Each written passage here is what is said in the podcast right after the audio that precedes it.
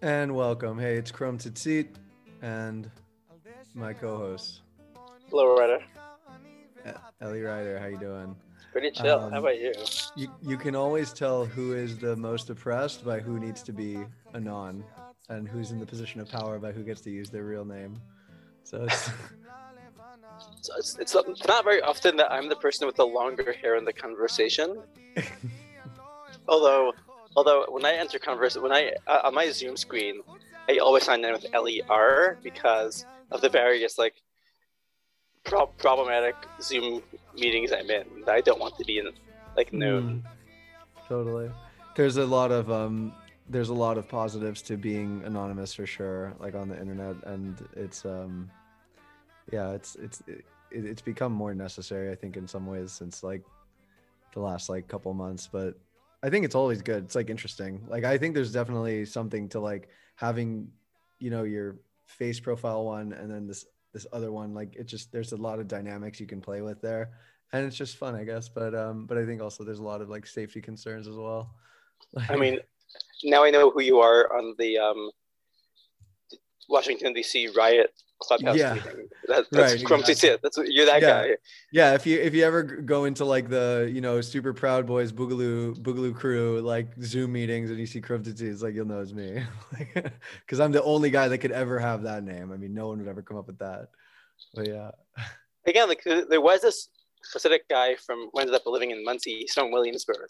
He Mhm. became this um, pop icon in the 90s at this bar called the Left Bank when he became this glam rocker whose moniker, whose stage name was Curly Oxide. And it, be, it became like it be, that his story was like a whole one hour This American Life show, and like his life, his life rights were optioned. The, the screenplay was written by Tina Fey and Sacha Baron Cohen. oh But- wow, According to according to all my inner sources, it's it's, it's in development, and there are too many issues with various mm. players that it'll never see the light of day. But that's like the one sad thing about like. So whenever whenever I see Chrome Tzitzit, I think Curly Oxide. there you go. I mean, Cool. like it's always fun to me to think about like how many uh movies and projects there are that have that exact same situation where it's like where it's like oh like this person's writing the script it's all done like they put in all this work and they have all this stuff going and then like there's some it could be for a lot of reasons like it could just be technical it could also be political it could just be geographic like all these issues that make it not see the light of day and it's like it's just like you don't even know how many movies there are that don't ever get made and are just sitting on the cutting room floor like that. But then it but then it makes me wonder like how is it that there's so many remakes if that happens all the time? You know what i mean? It's like Well, there's a pasuk, a passage uh, in, the Bible that says, "There's no no new voice under the sun." In Right, Krel. Chadash Tachas So Yeah. same thing in Hollywood. Like I mean, that's why we're that's why there are like 18 diehards and like how many home alones are there like i don't know how many home alones are there like yeah. you would think that the parents was like stop freaking losing their child at a certain point yeah you'd think that the star wars would just end eventually but i um mean like you know it's desperate when like you, yeah i mean never mind look, look george lucas has to buy another plane yeah you don't want to get me started on star wars dude like i'll just destroy this whole conversation it'll be awful like no one will want to listen to it i'll go crazy like I'll just lose my what, mind when do you what so so essentially you're you're you're you're, you're a yid. you like star wars the early works Yeah, I mean, I also have a place in my heart for the prequels, but I'm not going to say that they're like good movies. But I just like there's a part of me that like uh, like likes them in this way of like you know they're just thing that I grew up with. But I'm not going to sit here and pretend that they're like good. But seriously, like you don't want to get me down this road. Like my marriage almost ended because of how much I hated the Last Jedi. Like I can't I can't go down this road anymore. I'm off of Star Wars. Like I'm I'm sober, clean, and happy. I don't want to I don't want to go there. so uh, as far as you know wandavision is about um wait is that star wars no that's marvel It's Marvel, but I, I don't know anything about it. I just I don't know. I think we talked about this when when we were hanging out like in real life the other day where like I just have it's such a shame but like I haven't been able to engage with fiction in any way for the last like at least 2 years, maybe even 3. welcome to dark side. I haven't read fiction seriously in t- 10 15 years. It's kind of sad. I've, I've read it. I've enjoyed it like but i can't tell you how many like the last like short story collection i read and like left happy. I mean i don't know it's weird though, right? Like I, I feel like maybe the reason why it's like because I was a I was an English major, like I was a writing person. Like I liked writing and reading and I liked fiction. Like it was what I liked to do. I used to write stories. Like that's what I used to like to do.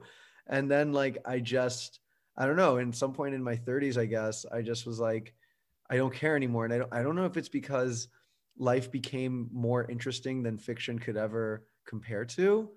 Um, or maybe I just was like because I was I sometimes think it's maybe this like because I was trained in a writing program like I see the inner workings of stories so much and so well that like there's like an old an, uh, one of my old old friends good friends like his father used to say that to me where he was like he was like you know when like Jay Leno and David Letterman and like Jerry Seinfeld like get together and talk about jokes they're never laughing.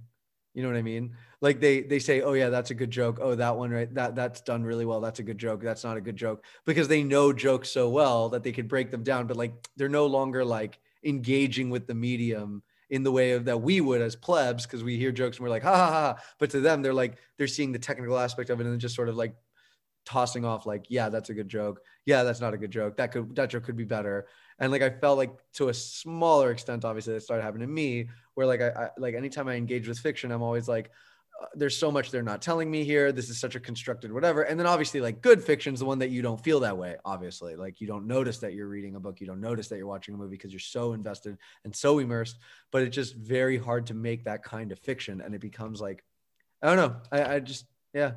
I also I like don't know if I have the situated, emotional space anymore. But yeah. I like how you situated yourself as like a Jerry Seinfeld of fiction. Hundred percent. Yeah. It's, a, it's very humble of you.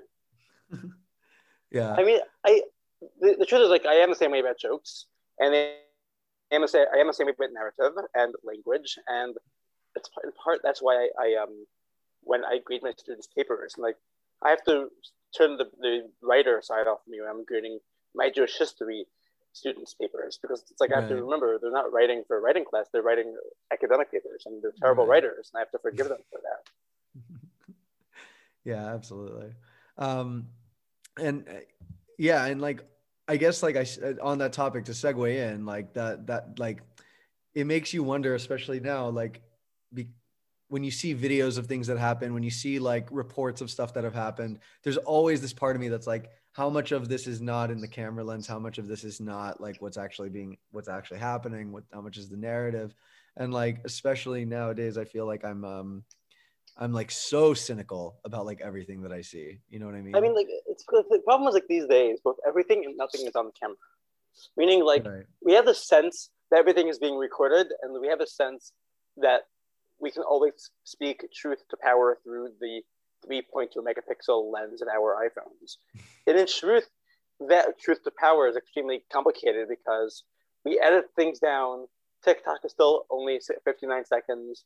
Right. Videos get edited and like how i mean look we, we know we, we know political movements have been built and proliferated based on grainy video footage and it seems incredibly empowering because it seems like we are usurping existing power structures such as police with um, videos but the problem is that they oftentimes don't tell the full tale and, and they still look, look, look someone presses play in middle because they they see a story already developing, and when the story is already in development, the viewer is not getting the full story, mm-hmm. and there's an inherent weakness in that. Yeah, and uh, it's um, I mean, you see that with also like the you know like the Covington kids or whatever, or like I, I remember the, the Covington kids like this, you know, back back before like when the those kids who the kids with the MAGA hat and the Native American guy was hitting the drums in front of them, and then like you like you see that little clip and you think that they're that the kids are being the jerks and then you see more of it and you're like oh it actually turns out like this native american was being kind of a dick. And then you like zoom out even more and it's like there's this whole group of black hebrew israelites that nobody even knew were there like you know like that are also in the video if you go far enough back and it's like whoa that's dude, like, like, the rashomon of the of the, of the meme generation. It's the rashomon. Because each person has their own has their own perspective. And if you zoom feels, out a little bit more you see a different perspective. Yeah it feels also kind of like the babushka doll where it's like you know those Russian dolls where it's of like, it's like so many layers. Like yeah, I mean, that that's sort of the grainy Twitter Twitter video version of like an M Night Shyamalan film. or like Memento. Memento, exactly. yeah. Or like, indeed. it's it's so funny. So then so then we see this video of the the Hasidim on the plane that happened like last week or something like that. And like I don't know, like for for me, like I I, I saw the video and I just I have such a hard time watching those kinds of videos. Like I and it's not even just because they're Hasidim, even though that has like a special place that's close to me, but like it's also like it's also like even like I saw a video today which was like some woman was getting beaten up in like a Whole Foods or something for not wearing a mask. It looked like, and I was like, dude, I can't even watch this. Like, I saw it like on my feed, and I was like, I can't even look at this. Like, I just like ignore it. Like, I can't like watch that stuff. Like, it's weird. First of all, it's, like, it's Whole Foods. So, so people that don't live on the reality that us plebeians live in. I remember that when the Upper West Side, there was a Whole Foods, and across the street there were two banks. So Yeah. that, because, because the only way you can afford Whole Foods is taking a mortgage out. right. That's it. That's good. So let's stop and, and take a step back and explain what's happening with this video. Yeah. Yeah, and like I like I was able to watch like some of it um just without the sound on, but like I just I don't know, like I saw I don't know. It turns out that what like the apparently the one of the babies, one of the one of the kids in the video wasn't uh, wearing a mask, right? And they were getting kicked out. Exactly. because That's the story that I heard. Um and then I don't know, it just seemed so nasty. So from a March 1st, so we're recording this on the 8th of March, and the New York Times had a story on March 1st. The first paragraph read A Frontier Airlines flight from Miami to LaGuardia Airport in New York was canceled on Sunday night after a large group of, of passengers, including several adults, refused to wear masks, the airline said. So, I mean, end quote. Like, to add insult to injury, because these people were already going through something shitty because they were flying on a Frontier Airlines flight. this group of, of 22 Hasidim were kicked off a plane, and it, the ADL, which like only sometimes comes to the defense of Orthodox Jews who are attacked, For real. Yeah. raised issues of anti-Semitism and discrimination. So the, the, the facts, the, here are the facts, and there are a bunch of videos in, about this about this kerfuffle, which shows that 21, 21 adults were wearing masks. The only person who was not wearing a mask was a 16 or 15 month old baby. Now the FAA says babies under two years old don't need to wear masks because they're in their strollers and they're unable to wear masks and they're probably not passing any diseases. And also like they're I mean, I don't know if like if you try to put a mask on a two year old or if you try to put like shoes on a two year old, like they don't really they don't really care. Like they take it off all the time, you know what I mean? So it's like like there's no they wouldn't leave it on, you know? Yeah, and we're not going to play the um, the video, but I'll just read from the description in the New York Times article. Videos of the passengers exiting the plane amid chaos, captured by other people on the flight, were posted on Twitter. In one video, a passenger says, "This is an anti-Semitic attack." Another video showed the couple holding a maskless baby in the car seat as children could be heard crying, and a woman explained that the young children in their group sitting in the back of the plane had taken their masks off to eat. End quote. If you can think about like traveling with children, it's a horrible experience enough. And you have your own bags and your kids' bags. You have a, a trillion and a half things happening. And you know that everyone on the plane is judging you for, for doing the egregious act of traveling with a child. I mean, have you ever traveled? Have you ever traveled with a child before? Are you kidding me, man? Of course. Like I I uh I went uh with my baby like my when she was like less than 2 years. That was before her birthday recently, so she was yeah, I flew back from Florida.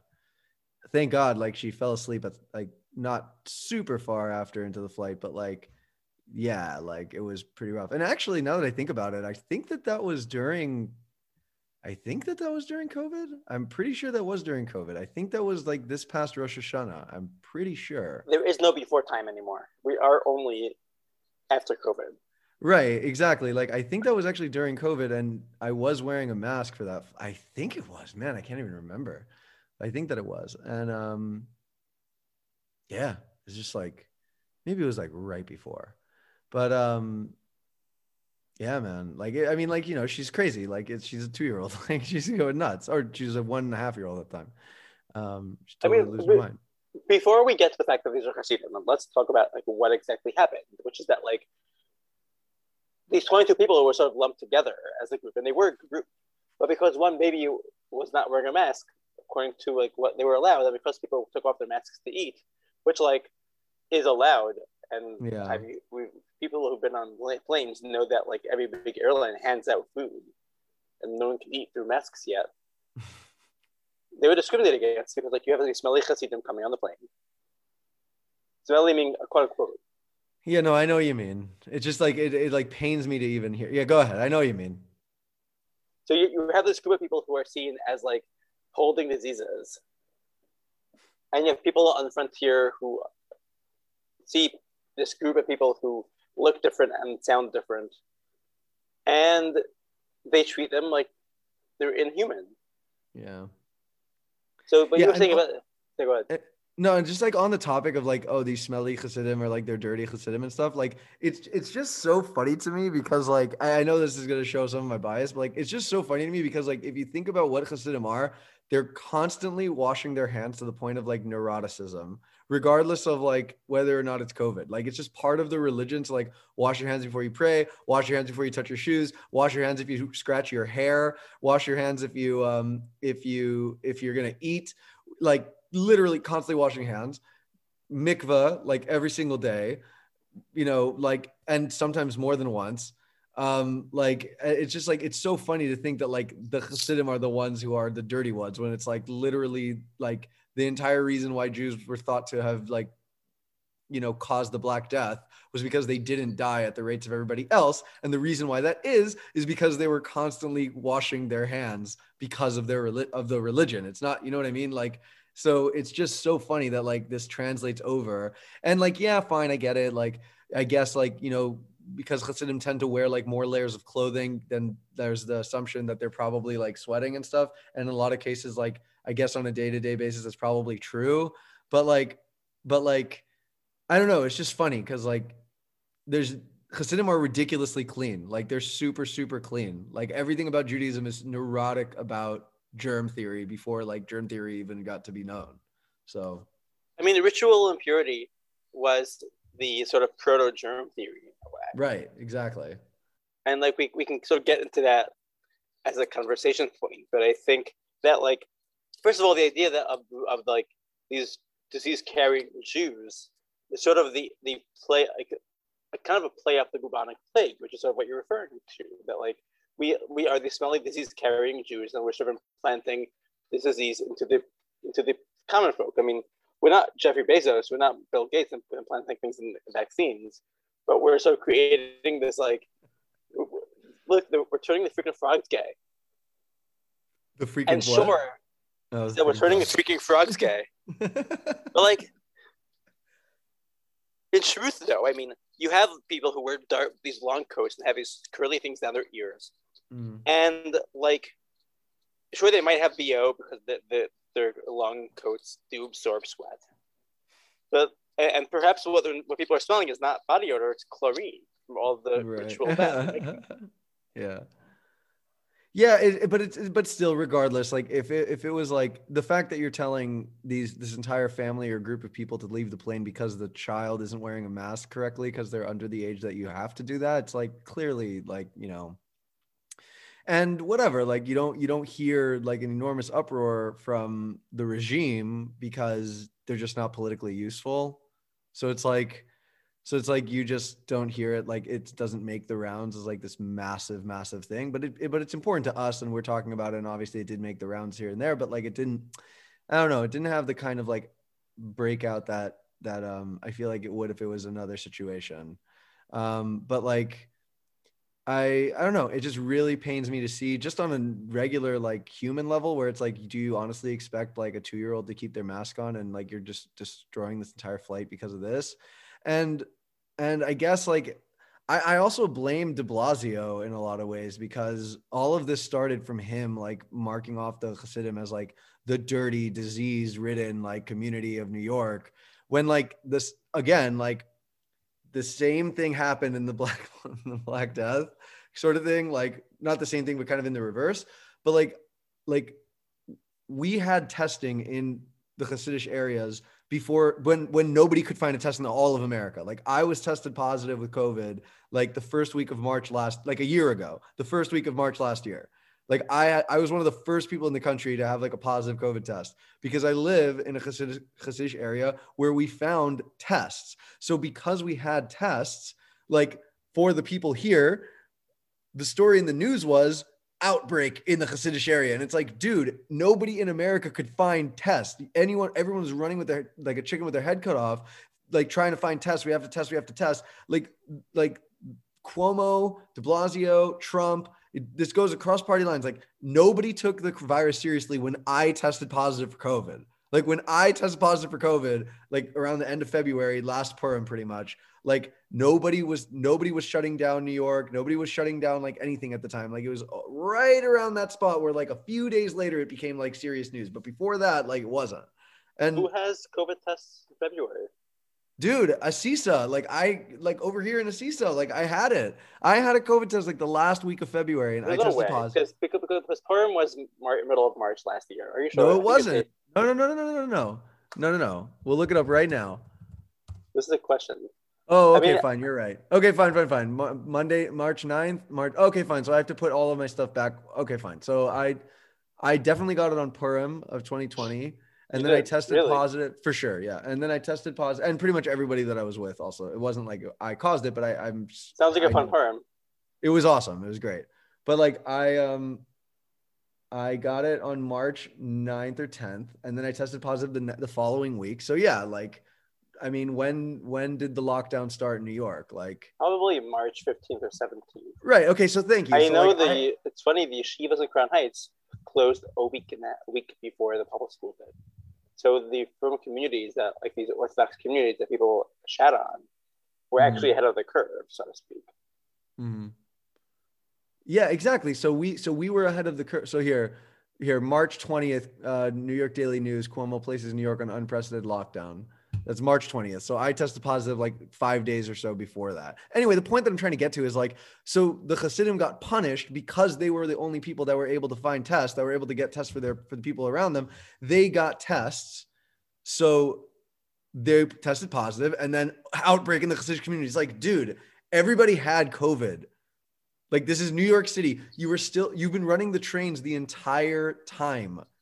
Everybody had COVID. It's just that the Hasidim tested positive, so now they're punished because they were responsible. It's like I mean, okay, let's be. I mean, I, I, I think you're being a little incomplete. I think what you're saying is two different truths. Yes, they, they had tests earlier than other New Yorkers, therefore they tested positive. At the same time, the per capita per population, they did have more cases for reasons like you alluded to for Purim and other things. So I think that like I think what you're saying is not completely true. I, I think they, both of those things are true. But I, but I think you're making a different. I think you're missing a different, very clear argument that like there are lessons to learn from these groups that come together and when they face crisis. So, for instance, like if if different groups coalesce to respond to a crisis in, in a way in a way that's cohesive, it creates resilience and it creates it creates resilience and it creates sort of a more clear way of like responding to crisis, both biological, socioeconomic, etc. You see that a little bit a month or two later with the resurgence of mutual aid groups, which a mutual aid group is when strangers come together and say, look, there are old people in the neighborhood, let's go shopping for them. Or the people who lost jobs, let's give donate people, let's donate groceries. And another way of saying a mutual aid group is the gemach, which is a, a, a hero, hero, rather, it's, it's, an acronym in a sense for Gemilas yeah. Chesed, like granting good deeds. It's a way of communities getting together and helping those in need, whether it's giving suits to people who can't afford them for holiday and Shabbat things, whether it's um, whether it's like um, Tomchei Shabbos, this organization right. that's been going for about 50 years that feeds, that sends um, food packages for like, like people who don't can't afford the Shabbat food, stuff like that. So like I think that's a lesson to learn from the Hasidic community.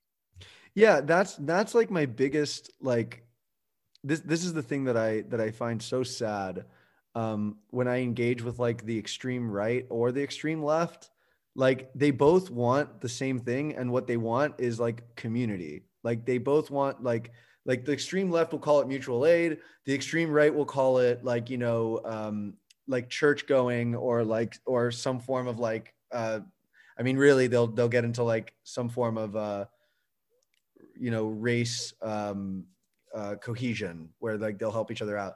And the sad thing is, is that like both of these sides on the far political left and the far political right, like they both hate Jews.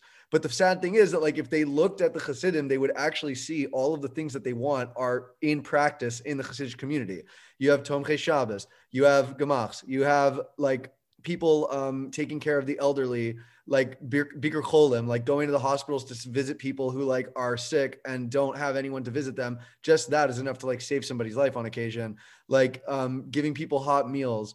When my my wife Hatzalah, for goodness sake, oh my God, where it's like imagine, like imagine if like the black community in any place had Hatzalah, their own ambulance that took care of them. I mean, it seems like that's what they want. I've, I've heard people say that where they're like, I mean, we do oh. have to recognize though, let's, let's it down for a second. I think it's important to recognize that we are lucky in that we do have a, a concentration of power and willpower and tradition of like coming together in the face of adversity. I, dis- and- I disagree with this. And I'll tell you why.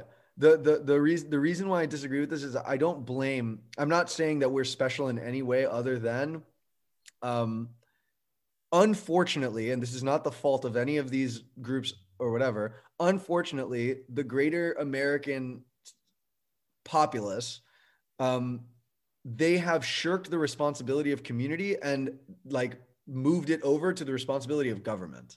And that is what ultimately has ruined them. Because because the it used to be, and in some parts of America it still is, like um there are like there are still these like mutual aid societies. They just happen to be like a, a, church of the town or something like that, where they help each other out in the community and they know each other's names. In America today, like most people don't even know their neighbor's name. Like they don't know their neighbors. Like that sucks.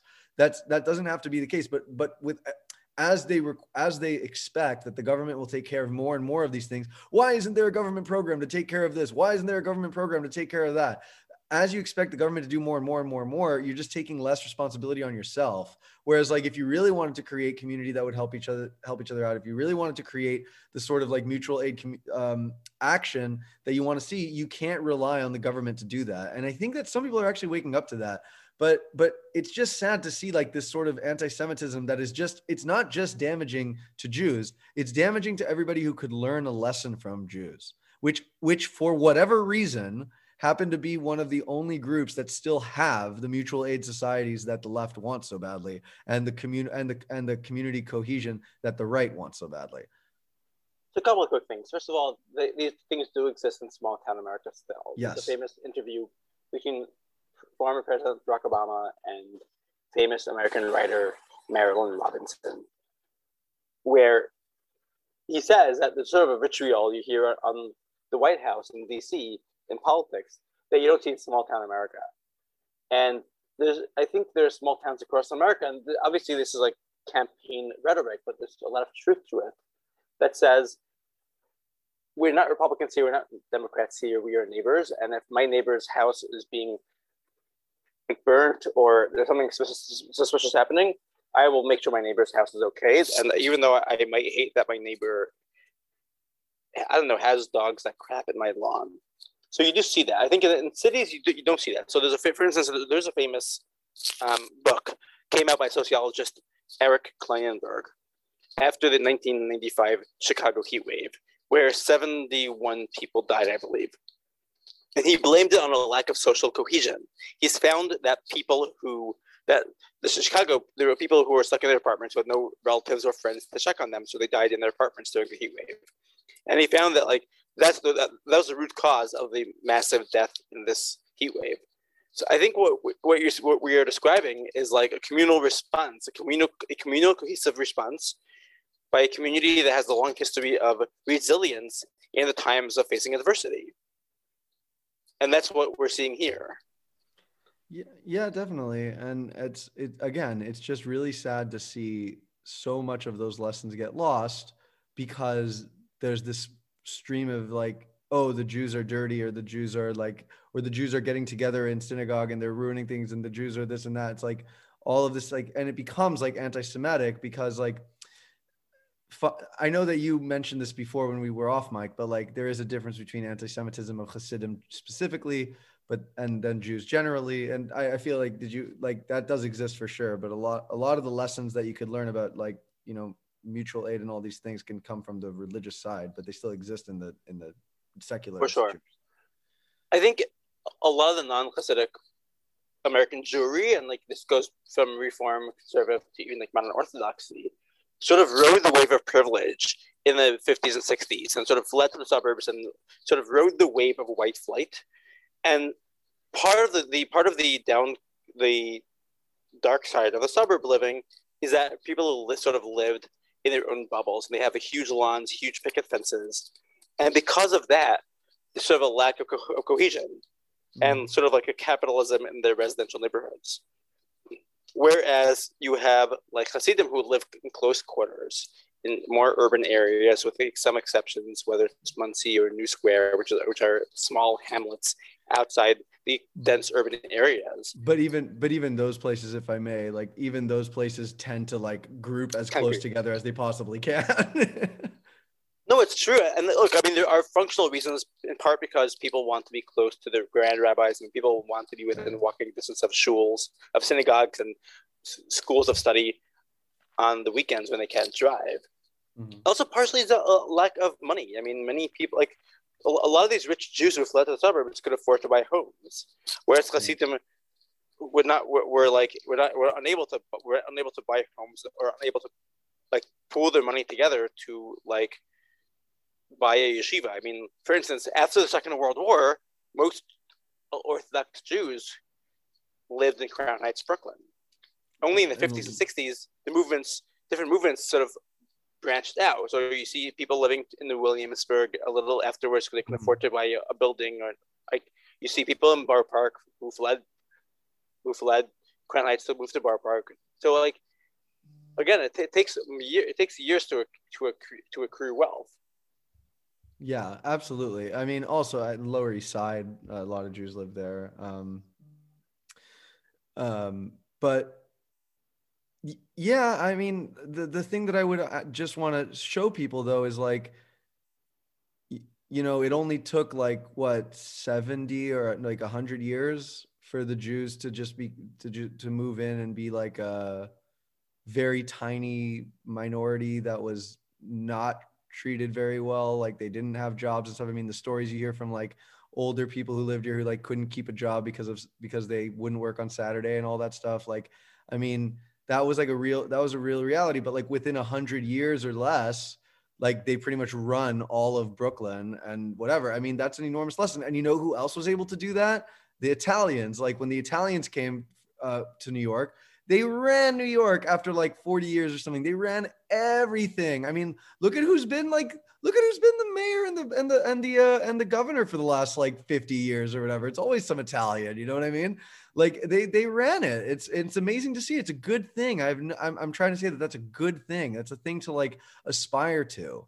Um so i don't know. I just have so like little i just have such like it makes me so upset like whenever i see these Uh, so many people that get upset with jews and all this but they would really be learning everything that they want everything that they want to accomplish everything that they wish that they could have they could have they just need to like remember how to do that I wouldn't go that far. Again, I think that we came to the US post Holocaust under very special circumstances, objectively crappy, tragic, with great loss. But that came with special privileges. And I'm not using the word privilege in the way we use it today, but I think that Jews got a lot of leeway that other minority groups coming to American shores didn't necessarily get. Italians didn't have an easy time of it. They were they were treated horribly when they came to America because they were Indeed. Catholics. And then eventually they just stuck together. They ran and then they, you know, whatever, they ended up running it. Like I, I you see that I happen with a you're over I, I think that you are oversimplifying complicated history. But yes, I, I, I know. Well, I, I don't have all day. I just am like, you know, I, I but I'm saying like or, or all the facts. Also, also like you know, like Black Wall Street and stuff like that. Like there were parts of America that were like when there was more cohesion, when there was more connection, like they they were able to thrive a lot. And then unfortunately, because of like government policies, a lot of the time, like it it broke that up and it was it made it really hard and systemically impossible to an, to an extent to like to actually accomplish those things anymore even though they used to exist yeah but let's go back a step i think that yeah. when talking about hasidim you made a comment before about how the videos of the frontier flight didn't get a lot of traction online and i think that I think people have to care about these things if they see you as a protected class or a group that needs protection. Mm-hmm. And they don't see they don't, I think there are a few complicated aspects to this. The first aspect is that like I think it's socially acceptable among most groups to like ha- offer casual racism against like Hasidic landlords. Yeah. And like say nasty things or make passing remarks that are either micro or macro aggressions. Mm-hmm. And that's completely socially acceptable. And I see that all the time in New York City, where like I'm someone who is very obviously Jewish, and in my former life, but not my current life, but in my former life as sort of dressing more religious. Mm-hmm. I would occupy non necessarily religious spaces. And people would say the most obnoxious things to me because I was in their space. And because I was in their space, whether it's a bar or a bookstore, people wouldn't necessarily, people would sort of treat me like a, an outsider. Look, I had someone who was a VP at a large publishing firm ask me if I know what a meme was.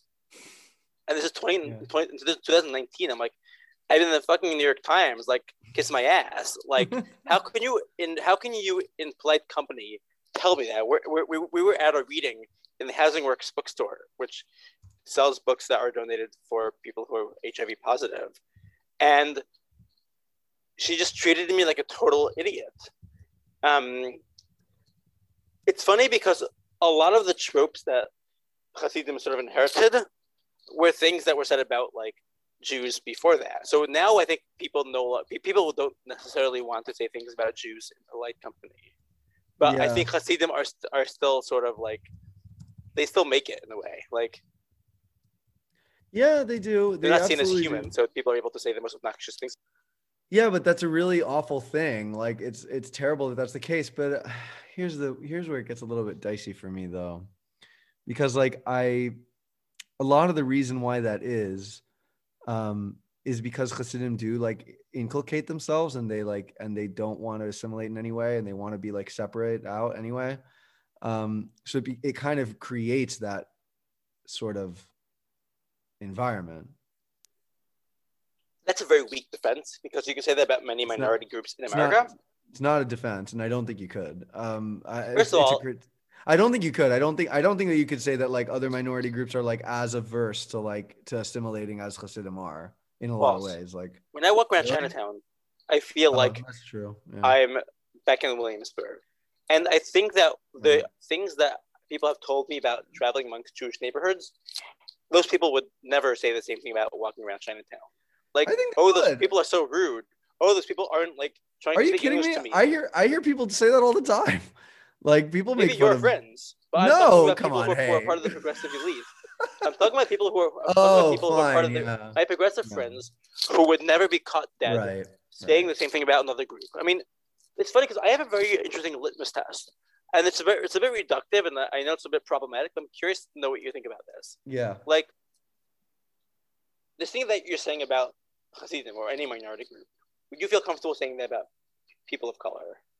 And would, if you're not, without you, would, would the speaker feel comfortable saying that thing about people of color? Oh, absolutely not. No. Exactly. So if you're unable to, to say that thing about one minority group, don't say about another minority group. Yeah, I mean, we, you know, that's for sure true. I, I, I think it's, um, yeah, I think it is interesting. Like I, I, I wonder how much of that has to do with the with like the progressive elite that like they just have their nose turned up to anyone who's religious in any way. Like they have no problem talking about that to Hasidim, but they also have no problem talking about that about like any sort of Christian in any way. Like, you know what I mean? It's so again, I think that like one of the last remaining groups in America that are not protected are hmm. rednecks. Yeah, white people. White people, you can say whatever. No, whatever no, no. I'm saying red. I'm saying white trash.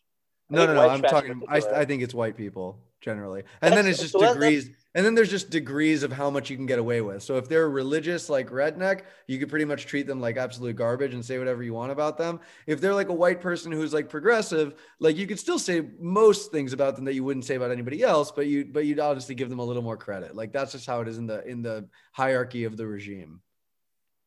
let's avoid terms like regime because these are internet terms that not everyone is privy to, nor do I care about, to be frank. Okay, but that is But but that is how I see I would say, okay, I would say like the though that progressive regime. But yeah. I would say that someone who, okay, I'm, I'm going to speak from the from the personal my personal experience. I mean, Yeah. someone who really travels in both worlds, yeah, and like, sure, I have friends and family members and my my fellow community members who, say, from the onset of the pandemic, have congregated without wearing masks. But Mhm. also, I in my neighborhood in Wrigleyville in Chicago, where I lived up the block from Wrigley Field, the bars were full of unmasked individuals. And like I'd walk around Boys Town, the, the neighborhood there, and it would be completely uh, like pre-COVID days, and Mhm. no one was up in arms, and the bars were packed.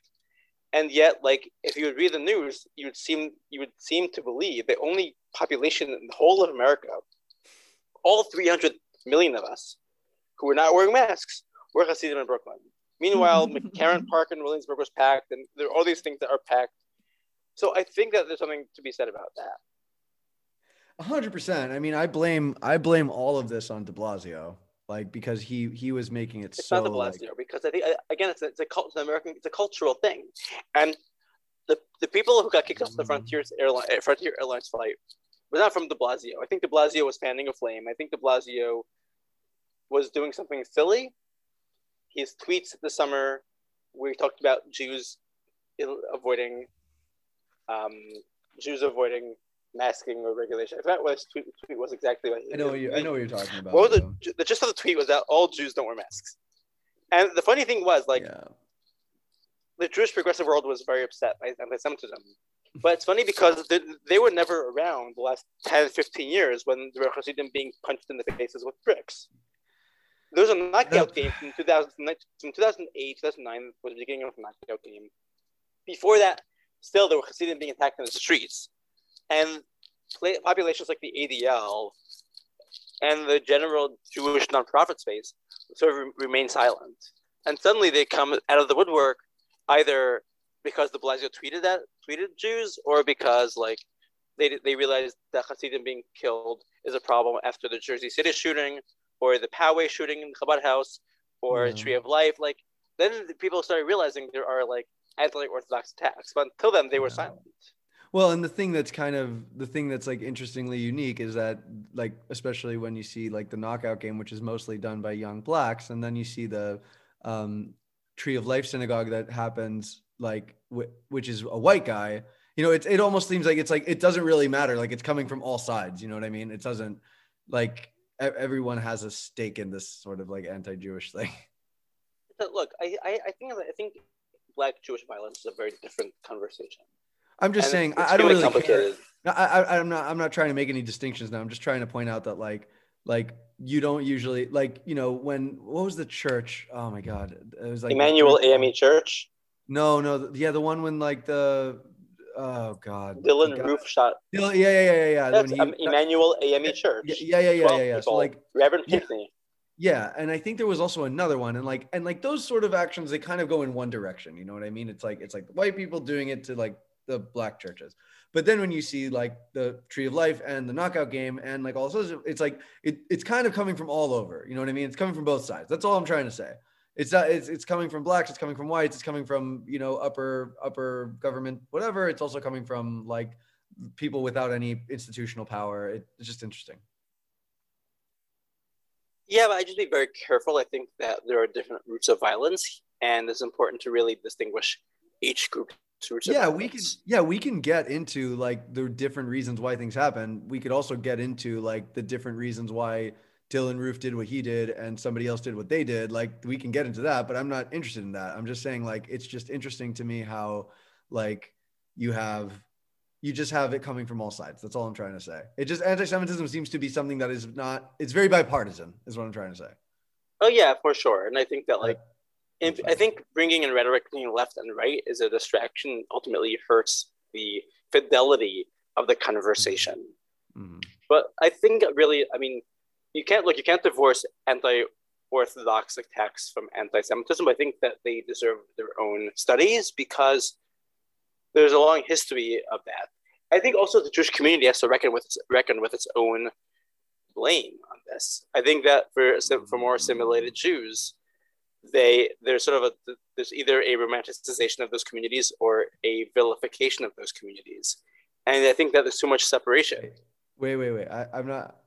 I feel like you're making a super Jewish take right now, like where, and I, I don't, I don't know. I want to make sure that I understand it because to me it sounds like you're saying we have to understand why these things happen to us. That's like the peak. It's like peak. I wasn't peak. saying that. I wasn't. I wasn't okay. saying that. It's like peak progressive Jew to say that. By the way. No, I wasn't saying like, that. Okay, what, what were you saying? Sorry. I was saying that I think the broader Jewish community has spent a lot of effort distancing themselves from those Ismaili Hasidim. Like internally, uh-huh. there's a lot of like weird stuff happening there. Mm-hmm. So, for instance, after every ex-Orthodox memoir comes out or TV shows like Unorthodox are released, there's a lot of internal reckoning within the within the broader Jewish community about those people. Uh-huh. And broadly speaking, the, I mean, and this is forget forget the media in general. The broader Jewish community has two feelings towards more traditional Jewish groups. There's romanticization, where they say, "Oh, yeah. those people are great; they're do, doing Judaism like our forefathers in Europe did," and therefore let's sort of treat them with kid gloves. And then there's the feeling that those people are holding us back. Yeah. And yeah. I've seen a lot of writing about like Orthodox racism coming from various Jewish writers who mm-hmm. like they themselves are, are raised in the suburbs and have fled white fled black urban ghettos, so to speak.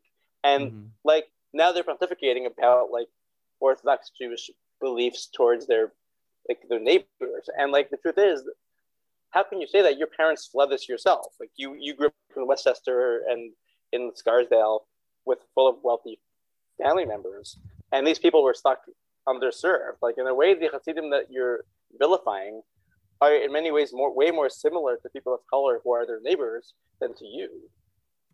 Yeah. And I think that when Jews themselves criticize their, themselves, people from their group, they give license to other people to criticize it. And that's why I, when I think about the various microaggressions I've experienced in progressive non-Jewish spaces, I think those non-Jews get their cues from Jews. Yeah, absolutely. I mean, what you're talking about is like a it's it's it's a classic um, situation. It's actually not that unusual though. It's like a lot of these, a lot of the secular Jews who have the most harsh things to um, to to say about uh, Orthodox Jews are the ones that just have like very little engagement with those sort of Hasidim. So it's kind of a classic thing of like you know they they sort of they look at it with the sort of they don't understand what what the Hasidim have or what they do or who they are, and they just think they're all like idiots who don't speak English. And it's like no, like they're they like are able they're very business savvy they're extremely intelligent they're like they they're very resourceful um in fact like you know a lot of the the thing that i love the most is about the hasidim is like in the hasidic community like it's very very weird to have the man to have the woman working and the man like learning and not making money like you see that more in like the flatbush kind of litvish yeshivish type of jews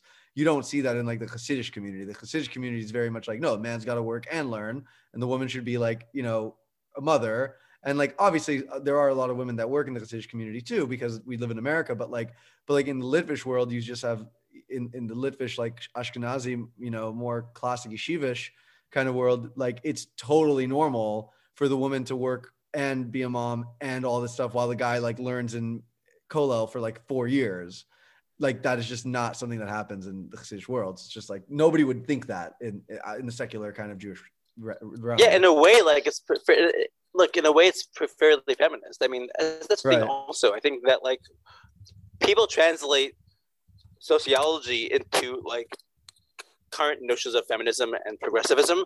And I think that the orth- various, various aspects of the Orthodox community are fairly progressive. So I mean, this is a weird example, but like, yeah, when you think about Chabad community, or Chabad emissaries, people think, oh, it's always a man doing getting all the attention. The woman is like doing all the domestic work. In fact, many of the women are running the show. Yeah. Like maybe the man has a lectern, but the woman is like like she's a powerhouse behind the community, and it might not fit yeah. exactly in the cookie cutter perspective of like. Yeah, and, and, and, but a lot of it comes down a lot of it comes down to just them not knowing. It's just an it's like a prejudice out of ignorance, which is not that's very normal. Like it's completely normal. It's not excusable. I'm, I'm sorry. No, no, it's not. It's not. Honestly, ignorance is no longer is no longer a, yeah. But you know, but you know what? I, I, would really blame. Uh, maybe I mean this is for sure my bias. this is for sure my bias. But I would really blame like the secular Jews for for for that because it would because it's like you guys don't have any meaningful connection to Judaism in any way, and you make no effort to have it. You go you you look at Judaism as a thing that has to fit to your like prescriptions of what a religion should look like instead of engaging with the Hasidic world or the religious world in a way that's on their terms. It's something that really I find it super disrespectful. It's like it's like I think that secular Jews who are like in the academia would feel extremely annoyed with Hasidim like coming into their academic world where they've created a space for themselves and expecting it to work for them. Like I find that annoying. Like when I go to like when I go to like the uh, like to when I was in university or whatever, like I, I didn't expect anyone to make any favors for me. But like, so why do you think that you can't like engage with the Hasidic world and the religious world on their own religious Hasidic terms? It just like seems yeah, so of, for sure. Yeah. I mean, I think it's awkward because you're raising a different point, and I'll say one quick thing about that. Yeah. There's been an abdication of responsibility on behalf of educators in the non-Orthodox Jewish space in America, where Jewish education has two prongs. There's Israel, and then there's the Olam. Israel and there's social justice, and then it sort of goes across many aspects of Judaism, even the, even with even in some modern Orthodox Jewish communities. And what you have is that like people are raised that Judaism has these two prongs only, and like how many like Jews in America our age know all the fasts. How many know the Tzom Gedalia, the fast on right. the third day of the Jewish calendar? And like the story behind it, and they don't. And I'm not faulting them for not being educated, but I'm faulting the educators for being for having an abdication. And then you mm-hmm. see these Jews who know ever know a lot more, and they might feel jealous, or they might feel like clearly uh, my education was right, and their their education is wrong, and clearly like I'm doing great. Why can't they just be like me? Well as as somebody like i taught in conservative um uh, temple for a while back when i was like much lesser yeah. So i taught at sinai temple for a while and i taught and like i taught um uh the older kids as well like sunday the sunday school program and stuff. And like i made a point of like teaching them and stuff but 100% i agree with you but a lot of that stuff is also institutional. Like the the way that the the way that like the the rabbinate the, the rabbis of of that area treat like halacha and stuff is with this disdainful like postmodern lens which is like what right do you have? Like you know you should just you can you can put that maybe like on the flip side you know what i mean? But you have to give you these kids like if you want them this is the other thing like i don't blame I don't have any problem with like secular Jews who have no formal Jewish education in any way. What what else do what are they it's not their fault. Like they didn't go to any sort of jewish exposure in any way. They went to public school their whole life.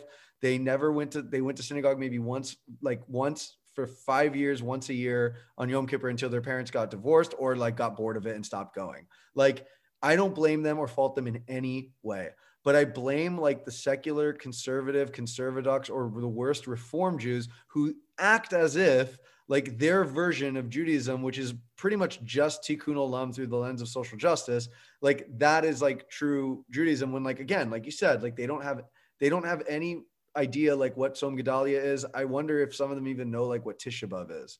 Like like I, it's like it, it's like just a, it's not even like yeah fine they know Shabbos and they know like Yom Kippur and Passover and and maybe like Sukkot, uh, but like but like like that's on them and that's on their institution that they go to that they pay for it's on them to like do a little bit more legwork to just be aware of it and to be honest like as jews collectively because we're we are collective like there has to be and there should be and it should be more vigorous like a, a way of pulling these things together Like, I mean, we're really, really good at that. Like, we'll just have a Shabbaton with like a ton of Jews from different places and bring them together. Like, I don't see why we couldn't do that. You know I've what I always mean? had this weird dream of like training Lakewood Kollel guys to be able to speak secular English and have them travel around and just like teach basic Judaism, the ABCs, to the Jewish community. So But, my like- rabbi, my rabbi used to his his father did that for a while, like in in England, where he would go to like um, he would go to like do those sort of like like stuff and like that. But it takes it takes you know somebody to do that, and I commend him for that. You know, like, but it takes somebody to do that, and it kind of needs to come both ways at a certain point.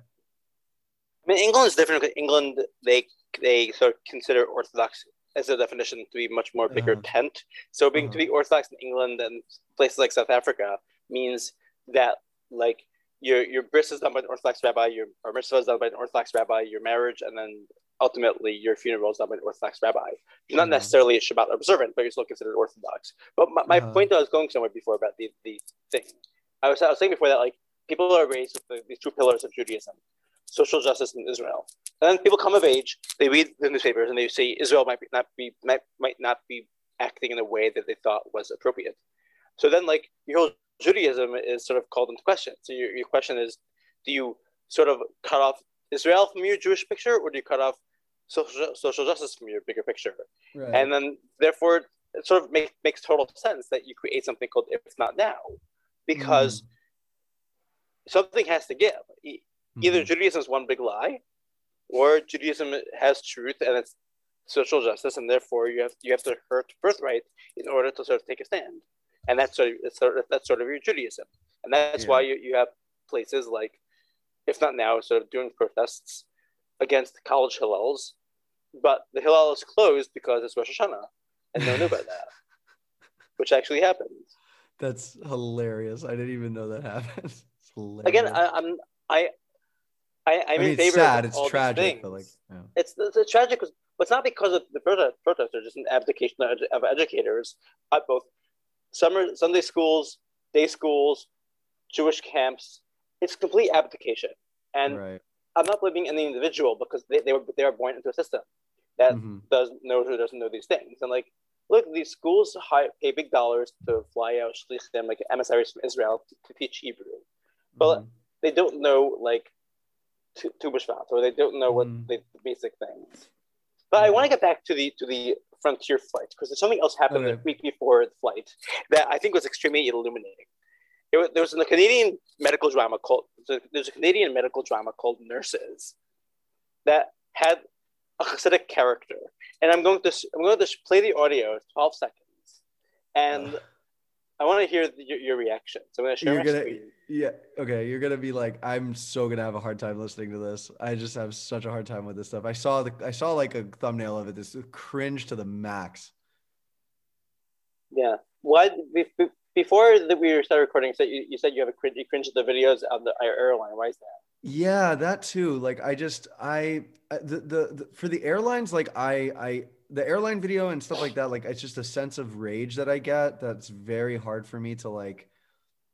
I don't know. It makes me. It really messes up my day. And I, I, you know, I'm a father and I have to work and stuff. And it just, it can take up a lot of emotional capital. Um, and to be honest with you, like, it also happens with other things. Like, even like the George Floyd video, like, it took me a really long time to sit and watch that because it takes so much emotional capital in my body. Like, it really fe- messes with me.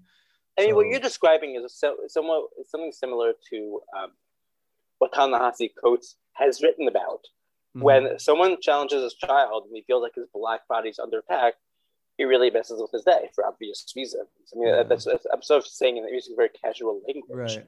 But like for me, on a personal lens, when part of what fuels my advocacy for Orthodox people and their safety and security and defending their lifestyle is very much fueled by the language used by civil rights leaders. hmm So, but to be clear, this video is a, is a medical drama from Canada.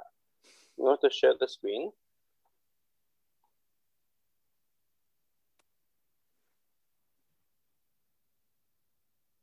And you'll see it's doctor and Hasidic man who's the father with, with side curls and with a long black coat and a white shirt with a top button buttoned as if like giving it an air of authenticity Yeah.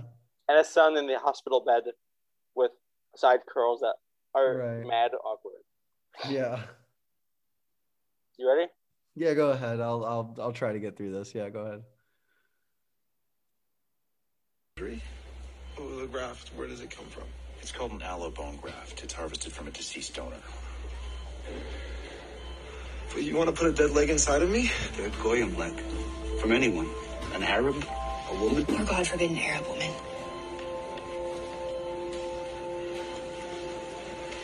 Look, you can't be lugging this metal cage around. No, I don't consent. Ezreal, without this next step, you will never walk properly again. Which means forget about basketball. Which is obviously what he wants. It's God who heals what he creates.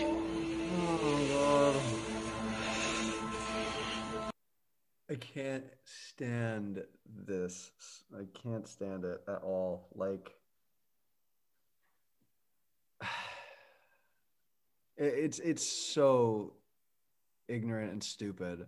Like first of all, the idea that like Orthodox Jews are comparable to like pray the pray the sickness away kind of people, like that is so backwards and out of touch. Like that is the furthest from the truth. Like li- literally like rabbis, like the big, big rabbi Gedolim, like the huge guys, like they were medical people. Like they knew a lot about medicine. Like entire tractates are written on like medical procedure, what you're supposed to do. Like there are so many stories, like you know, of rabbis helping doctors do certain procedures. It's, ridiculous. Like medicine, none of these things are like verboten in Judaism. Like they're very much considered like you have to do whatever it is. You could break Shabbos if it means like saving somebody's life. You could take like you could even take like medicine that you're not sure about the kashrus of it. Like if it means getting better and, and like it's it's just so ignorant and disrespectful. And the idea that it's like oh, an Arab leg. It's like, dude, have you been to like Shaare Zedek? Like, are you aware that Israel like treats tons of people and their blood transfusions all the time and like that does not matter? Like, it's just so stupid. I can't stand it. Oh my god. A quick historical note. So Maimonides, who who was sort of invented a sort of a codified Jewish law, was a medical doctor. Right. And like he created this idea of a codified Jewish law post a redacted Talmud, which is sort of a, just sort of a collection of voices that were a distillation of the voices you would hear in a study hall. Yes, and also I think on a basic level, what we're seeing in this video is a dehumanization. What we're seeing really is that these are not really human beings. So a human being would want to save their leg and be healthy. Clearly, this person is so radical, they're so inhuman that there's no way this person would like give up their radical ideology to save their a piece of their body. More It's than not like- that, It's not like they're settlers. They're just like Montreal Hasidim. yeah. well, though I'll say I'm those Montreal joking. Hasidim are my cousins. Yeah. No, I'm saying like they're more ra- they're more reasonable than settlers. That's all. That's all I'm trying Yes, to indeed. say. I'm joking. Also, like I've never met a Hasidim Israel.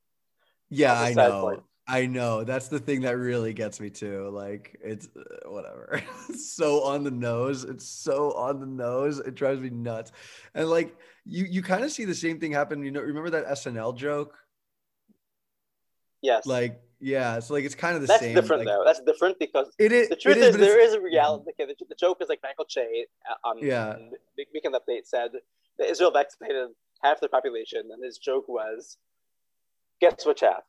yeah. Which is true. It's true. I, I, I, I think going after Israel is correct. I think I think Israel did bungle that. I think it's a very different than Really? than- I was I was under the impression that they pretty much were like vaccinating whoever that like came. It wasn't like it was too specific, but whatever.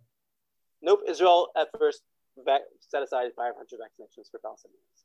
500. Palestinians or Jewish or Israeli Arabs? Either way, 500 is nothing. No, it's not either way. There's a huge difference. There's there. a huge difference, of course, but 500 is still a drop in the bucket. But why is it Israel's responsibility? Whatever we can, we'll we'll sidestep that right now. I, I don't want to I don't want to derail everything, but like, whatever. It's a totally different. If if it's its own, if it's not their, if they don't want it, or if they want to have their own thing and they're not a part of the state and they're this and that, like then it's not their responsibility. I just don't see why. I, I whatever. I'm radical on this. Anyway, go ahead. I think you're missing the point. I think you're missing the point. We both. Listen, I, listen, I could derail this. Like we could talk about this. I don't care. But like, but, I'm, it's- but going back to the clips, but go back, Yeah, go, go back, you. go back to the, to the, the nurses clip, Yeah. which is it's a Canadian drama on NBC now. I think that we see this a lot, where a human being wants to save themselves. A human being is wired to survive at all costs. And this goes both for life and for limb, literally. And clearly the show's writers and creators felt that like it makes sense that like these crazy radical group would never want to save their body. Right. And it's prime time. So meaning that it's really for the lowest common denominator of a, a viewer Yeah. and the not only the writers but the director and the the the, the executives all gave it the, green light because they said that clearly this is plausible for the American public. Clearly, they had the notion that Chassid would cut off his foot because he's so he's so sexist and Islamophobic is plausible for a viewer. So it shows that like they see these this group of Hasidim as so inhumane so non like person that that's a plausible narrative yeah. which shows it- so i'm saying this goes beyond de blasio this goes beyond Cuomo. yeah. this goes no it speaks to it True. speaks No, you're right. You're right. You're right. You're and right. this honestly the same people who would watch that on the think it was released a few days before the frontier flight if i see that and then a few days later i'm seeing Hasidim getting on the getting on my plane i'm like oh holy shit it's those people yeah. And look, I'm saying this as someone who is caught between both worlds, where I understand sort of progressive ideals, which which I so, sort of subscribe to, and I speak the language of these people, and I'm always coming to the defense of my brothers and sisters back in Brooklyn who are constantly under attack. Look, Mhm. I'm the Lorax. I speak for the trees. I am Eli Reiter. I speak for the Hasidim. Because if no one else does, I because no one else does, I have to. Right. Yeah, I hear you. I um I mean it is true to see that like through line. I, I definitely can't argue with that. It seems like it's uh, definitely connected. Um and it, it is just such a shame to see like this it's such a stupid boring like one-dimensional character but then again like it's a nurse drama so on on like NBC so like you know Irrelevant. it's not that it's irrelevant. I, that's not my thing. I was just saying, like, I don't expect the writers to have any talent on that, like, s- s- team. So That's- whatever. That's an easy way out because again, it's not Oh, writers. I, I, mean it. I mean it with. Pre- I mean it with extreme prejudice. I'm not trying to give them an easy way out. I'm trying to insult them. So it's not. Okay, it's not so as someone who, as, as someone who worked on TV and movie sets, I'll say that there are between that scene and our eyes watching it, there Yeah. are, are like True. eighty or hundred overpaid eyes to look at it to say yes or no. hmm And if there was even a whiff of racism to another minority group, that would have been next before you can say anything. Right. And Yeah, here, you missed that. Yeah. I mean, look, I wrote an op-ed for the New York Daily News a couple of years ago about like my experiences in various non-Jewish spaces, and like I remember being in a bar in Bushwick, which is like this hipster part of Brooklyn, where someone's like, "Hey, do you want? Hey," I I was like- I was like at the bar waiting to order a beer, and someone tapped me on the shoulder and asked me to develop this film hmm because he thought I worked for B&H. Yeah. It was a dumb thing, but it was telling of like how Hasidim are portrayed. You either work for B&H or you're smelly and you have coronavirus, or you would cut your foot off for like when right when the reality is a lot more beautiful and a lot more rich than that like i and that's the sad thing about like see because here's the saddest thing for me the saddest thing for me is that people might think that about hasidim who are actually like extremely deep extremely rich and warm and kind and thoughtful and unique and special and interesting and they'll think those are what like religious Jews are like. They're just smelly and they're not and like whatever. When really, in fact, they're they're they're much more interesting and rich. Um, and then on the flip side, you have the secular Jews who act as if they're the rich and warm and kind ones, when really they're extremely shallow and are almost indistinguishable from any other progressive, uh, elite, you know, corporate just regular secular person. Like there, there's nothing deep or interesting or special about them in any way that's meaningfully Jewish, is what I'm trying to say. They're still human beings and stuff like that, but there's nothing uniquely, meaningfully, spiritually, like interesting in any way that's that's uniquely Jewish.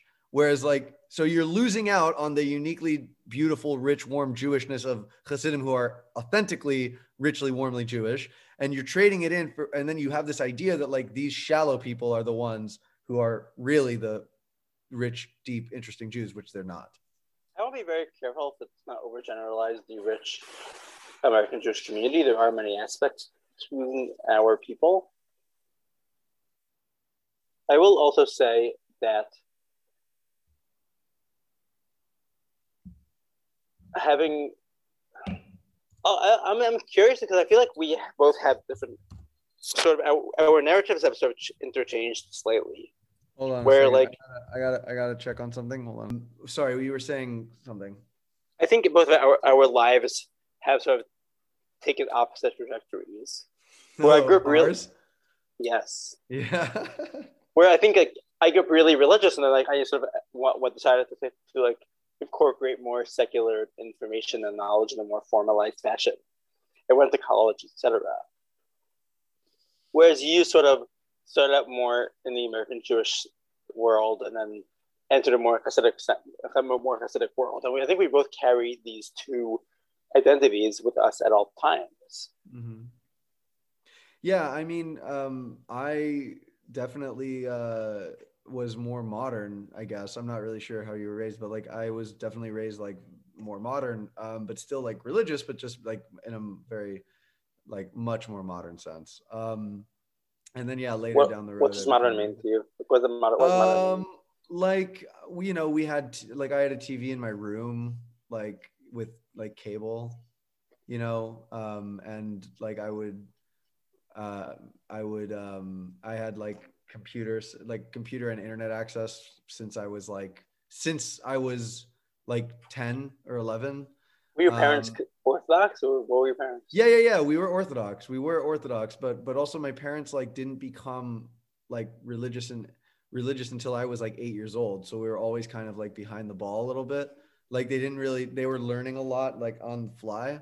Um, and then we were like super, super, super religious for like a good stint. And then we were like much more modern and like very like, you know, like always kept Shabbos, always kept kosher. But um, and I always went to yeshiva um, but I didn't even know like about Hasidim really until I was like until I came to New York. I thought like to me it was like Chabad is the only Hasidim that I knew about really until I would like came to New York and was like, oh my God, there's like an enormous like ocean of of different types of Hasidim that I never even knew about.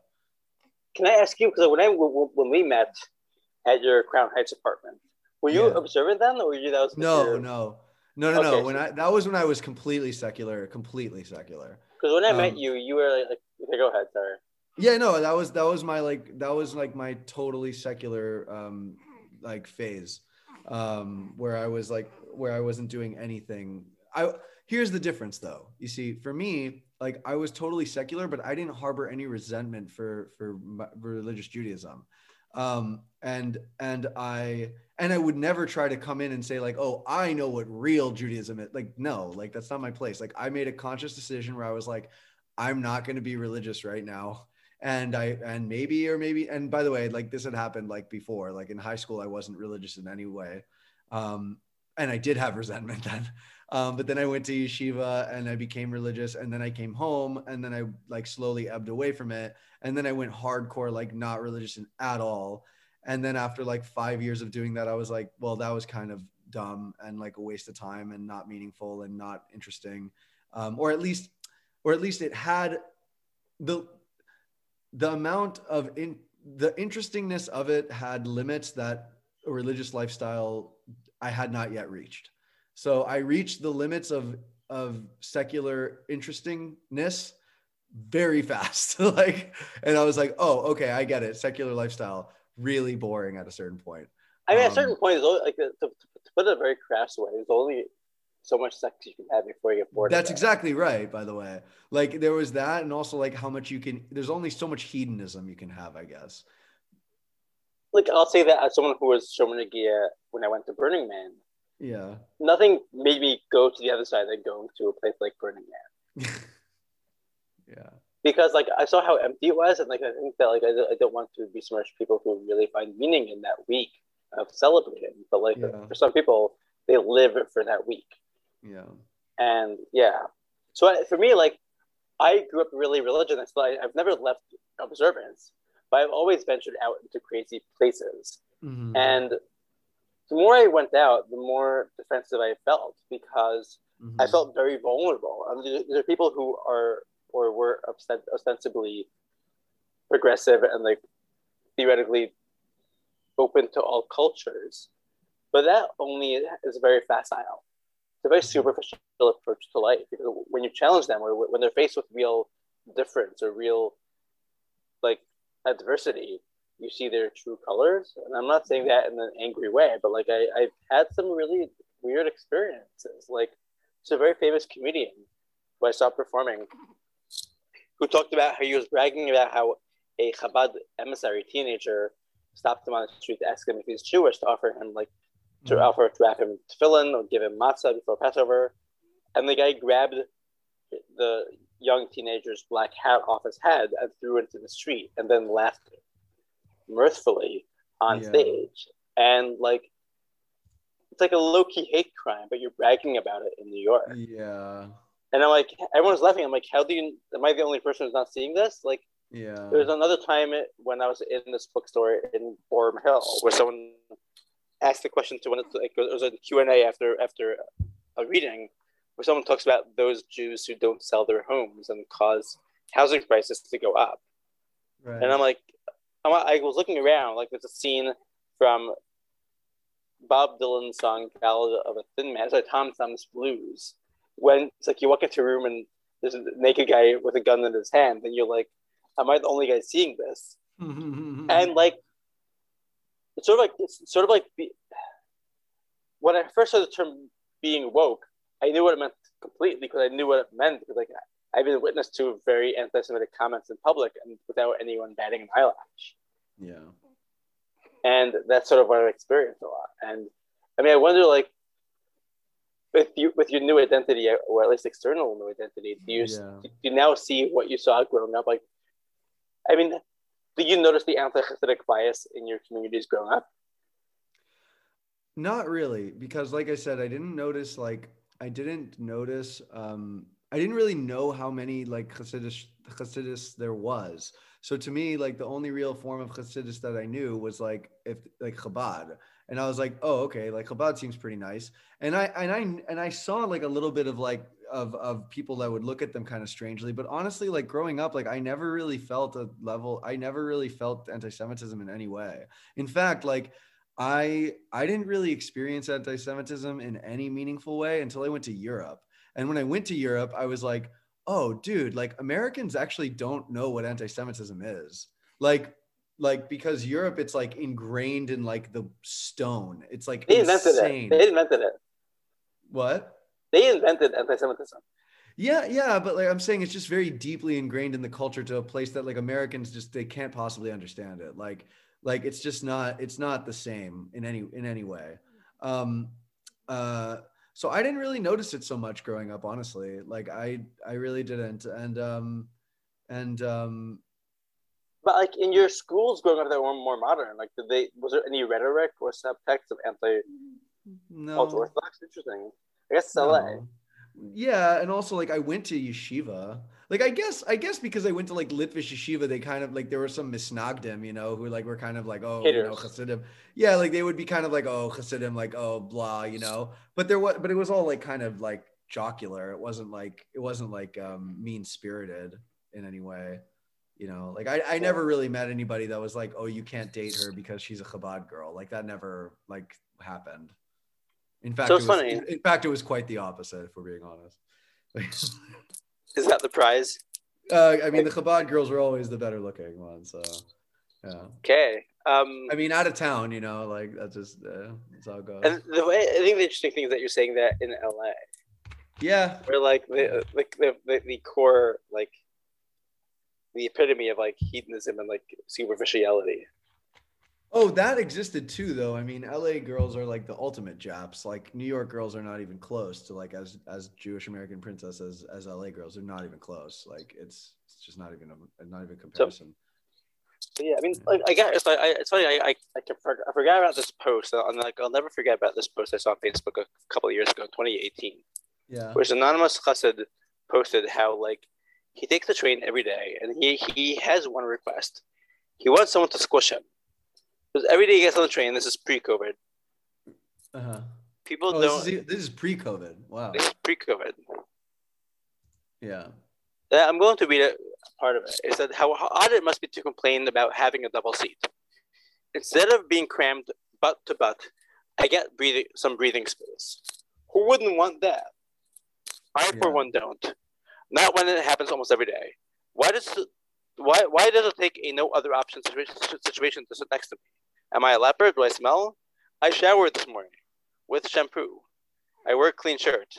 I don't look mm-hmm. menacing.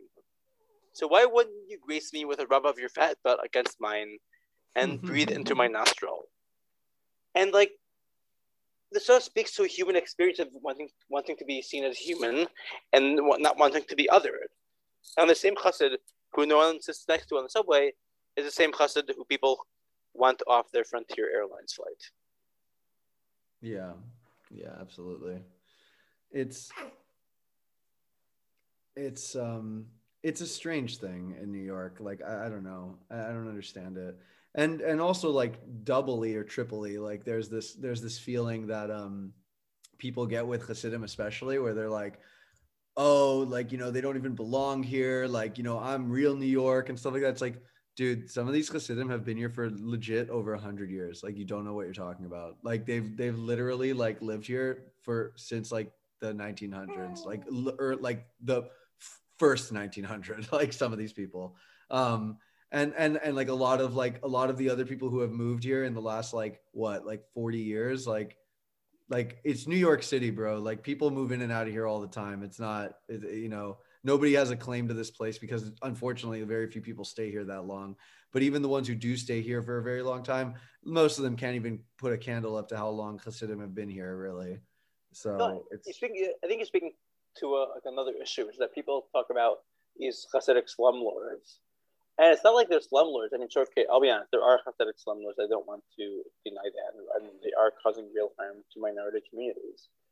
But there, there are, what we're seeing now is people who have lived here for generations, and there might be generational wealth, or there might be accumulated wealth over generations.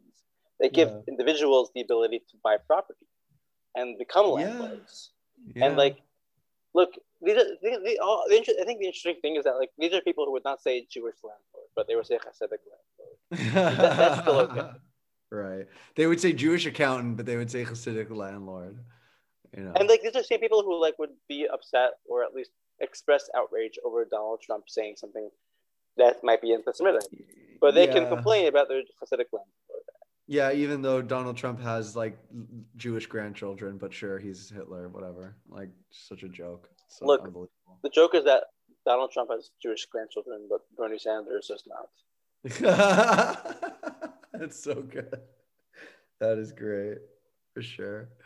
Um, yeah, so I, I, I, um, I think like what you're saying there too, though, like as another lesson that could be learned, where it's like, how did the Jews end up owning so many, like so many, like, how did they become so many landlords? It's like, dude, it didn't happen like overnight. It wasn't like magical. It's like they stayed in the same place and they did the same thing, which most of the time was not pretty and was not glamorous for a long time. And, and they stuck together and they helped each other out until the point where like they were taken care of enough where they could out extend themselves by like purchasing, you know, uh, land and like units and stuff like that.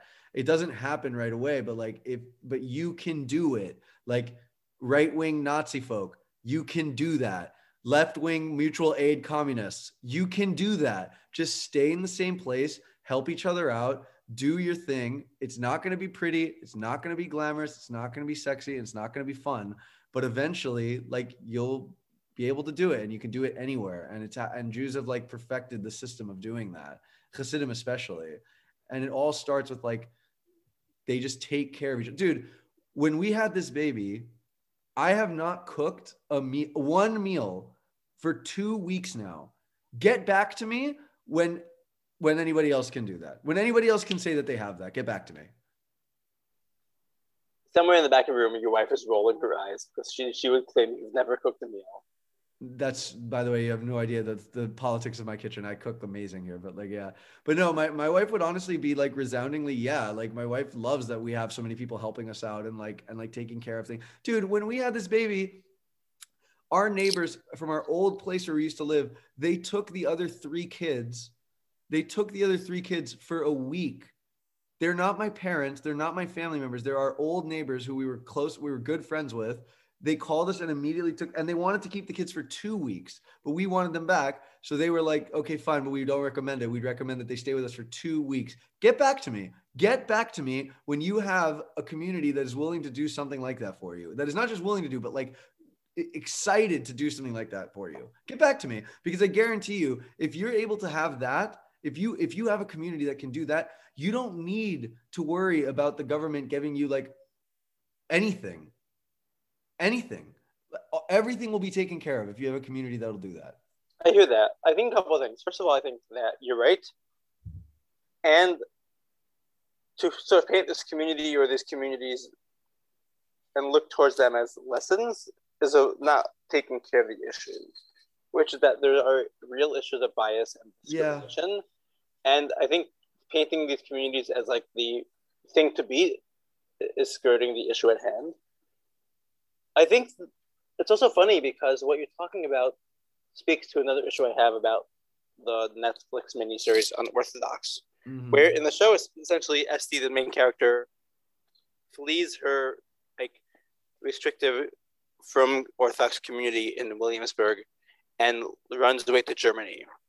And there she meets all these German non-Jews who just welcome her into their community. And she has like what I like to call like redemptive, liberating sex, and that welcomes in that like that's her initiation, and then suddenly she's at home and at peace with the wider world. In fact, that's so far from the truth. That's when you first leave, when you, when you first leave, when you, when you first leave, people smell it and they take take advantage, and there are, and they, no one has your best interest at heart, and no, you realize that no one's looking out for you. It's a cold, hard world out there, and there's no one, and like, there's no one who will take your kids for you. There's no one who's looking out for your well-being, and like, not only is it a cold, hard world, but people are trying to hurt you, and I think yes, people can be unhappy with their communities, and I'm I'm a favor of people living according to their lifestyles of their mm-hmm. choosing and I, will never stop saying that. Uh, but I think there's a harmful narrative that says this area, this community is, is restrictive. Is it? Is there people who do, who would rather die than take a leg of an Arab or a woman?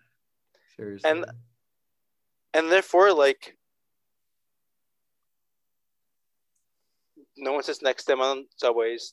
People ask to have them removed from planes. I had a I had a thought. I had an experience actually when I flew recently when there was a family of hijab wearing Muslims. And one of the men was not wearing a mask, and I didn't say anything.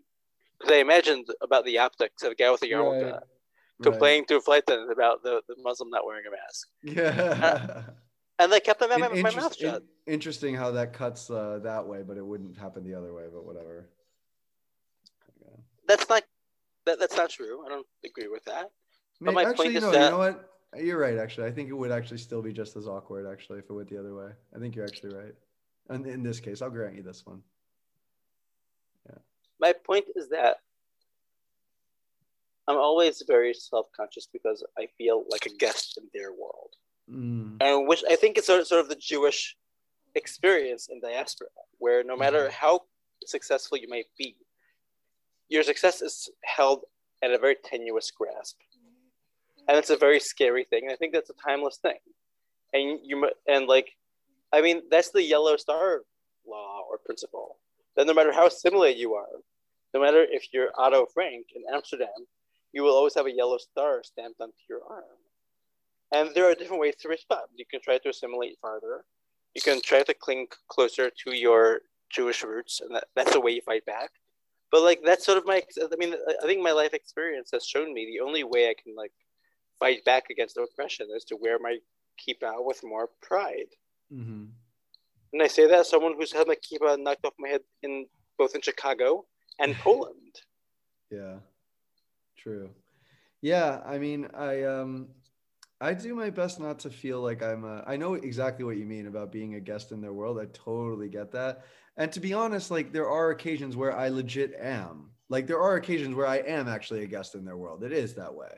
Like, um, and that's and that, and by the way, I, I try to go into that with the utmost of respect, where I'm like, listen, man, like you know, like this isn't really like you know your scene it's not really for it's not it's not for you bro like i get that and i have a lot of respect and i don't try i don't try to like whatever like i said when when like if i when i was in university and stuff like i didn't expect the whole university to change because of me you know what i mean?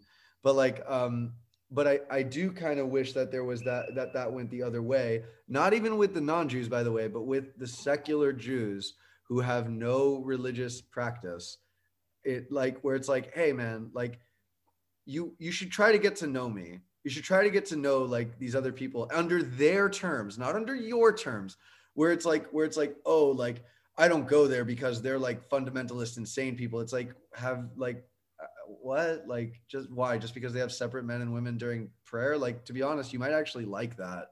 Like if we're if we're talking about like men are men and women are women and like you know you might actually like that because like that would put you guys with your own you know i don't know. But like just give it a try. Stop stop like trying to act like you're the one dictating this. It's very annoying. No, And- very and I- true. I, mean, and i feel like you lose more when you try to like you're saying where it's like where it's like where your keep it out where your yarmulke like louder and prouder because like when you try to hide it then they they know and they and they let you feel it. Whereas like if you go out there and just like yourself the most but you're like then they they respect it more. Like they they they look at the the, the other nations will just look at you with more respect. For sure. I think if you if you hide your identity, you, and especially if you hide your Jewish identity, it gives license to the haters and real Right. anti-Semites to like attack you and send you further underground. And I think also, I think you're raising a really good point that don't see other Jewish groups on your terms. See how they operate in their home base and take them at face value and see what they're like, and then then you can come to their your conclusion. yeah to that Don't to- assume that they have strong beliefs. You don't ask them. For instance, this is a good example. Like I have Chabad friends who run very successful Chabad houses with like traditional partitions between between men and women who have trans members who sit on the side of the partition that they identify as. They're Mhm. not calling the papers saying, "Look how progressive I am." They haven't. Right, They're they're offering their congregants basic human dignity, right. and no one's getting any progressive cookies out of that. or progressive herrings out of that. But the, tr- the point, the point is that like these are people who you sort of written off as like sex- sexist and bigoted and retrograde, when in fact it's way more complicated. Well, uh, to that to that point, by the way, like when I was teaching in a conservative uh, temple, I tried to do that. Where like now, granted, like at that time, I was I was also secular, but again, like I had been raised Orthodox. But when I was in this in the conservative um, temple, I was like, listen, I'm just gonna go in there with an open mind and kind of see how they do things and just take it all in, you know like I kind of reserve my own judgments where I look at it and I'm kind of like, wow, like it's it's crazy how these people really miss the point of kiddush. Like they don't understand how to have like they just don't know how to make cholent. I just don't understand. Like that's so sad, you know. But like To be clear, to be clear, Judaism is not only about food, but I hear you. You're speaking to a basic rank aspect Right. of Judaism that is very important. Right, right. But like, but like, um, you know, I like I just keep that to myself. I'm not gonna come in and be like, oh, you guys don't know how to make it. Like I don't know. But like I I went into that and I was like, yeah, like feels a little bit weird to me that like there's that everyone's praying next to each other and the women are wearing taluses. Not gonna lie, like I discovered some uh uh fetishes I wasn't aware of at the time, but like I was very much like, oh, okay. But I was like, okay, like that's what they're gonna do. I'm not gonna come in there and like be preachy about it. Like that's what they want to do. Like I I I wish that like people would have that same sort of openness to like try to engage with this culture that is their brothers and sisters with and instead of just passing judgment on them on editorials in the New York Times for God's sakes like without having any meaningful connection to them in any way First of all, if if you're upset about what I wrote in the New York Times, just tell me to my face. There's no reason to say passive aggressive things. no I, i've actually i like everything you write uh, mostly um I'm kidding. No, it's true because like same. Like I am very cognizant and I spent my life going to other communities to see what they're like. Because I before I pass judgment, I want to hear their side. And Yeah. the same way when people in more orthodox spaces rag on more progressive Jews, I I defend those Jews because I am the translator and I'm able to speak for their experience using this the, the listener's framework. I defend Orthodox Jews from more progressive Jews. I have friends who think that all Orthodox Jews are bigoted and homophobic, and I've had numerous conversations with one fellow in particular in Illinois, who I'm still ongoing, and it's like you've never really met someone before. right And it's funny because I gave him the the, the actual the, the parables where where if he sees a, a child of color walk into a store and steal a chocolate bar, he will have one reaction. But if he mm. sees a young boy with side curls walk into a store and steal, he'll have a whole different reaction. yeah totally. And he, he, he doesn't understand the intellectual dishonesty of that. That's a whole different can of worms. yeah absolutely Any fi- any final thoughts? Is there a way to sum, sum this up in, an appropriate way? what was that Is there any way to sum this up in an appropriate way? I feel like we should. um we can talk about Well, forever. like A- Avas Yisrael, like you know, everybody, and that's just something. I'll tell you one thing right now. Like I, I, I love every single Jew, and I and I promise you, it's not because I'm I have a big heart. It's just because that's what God told me to do, and it's really, really, really hard, and I have a really hard time doing it. It's by no means is it like the top of my uh, list of character traits that I need to work on um, but it is extremely important to me, and I do my best to um, to to have a lot of like avas Israel and love love for my fellow Jews, because the truth is that like at the end of the day, it doesn't really matter if you're practicing or you're conservative or you're reform or you're this or you're that. If you're secular, it doesn't matter. Like we all got gassed the same. We all you know were burned the same, and the truth is that at the end of the day. Like no one's gonna have our backs if we don't have each other's back. So even though a lot of secular lefty Jews will drive me absolutely up a wall because they're so insolent and disrespectful to their founding heritage, I do my best to uh, to give them a smile and a good Shabbos and maybe invite them over for Kiddush and invite them for Shabbos and to take care of them. I'll give them, I, I will give any Jew like the shirt off my back if that's what they need. And I have to have that. I have to have that because if I don't have that in my being, then it's all it's all gonna fall apart. To be clear, they don't trust your level of kosher. Uh, Those progressive Jews. yeah.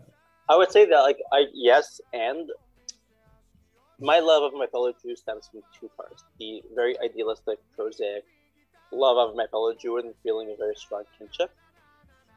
But undergirding that, part of that is a very pragmatic perspective that stems from the basic reality that there are not enough of us to Mhm. create division. There are seven billion people on this planet. Yeah, something like that. There are only 14 million of us. right. which is like it's, a, it's an astronomical number 14 million. Hmm and yet we spend so much of our lives talking about the other kinds of jews we disagree with. And there are so many better ways we can spend our time helping each other than, than tearing down their walls.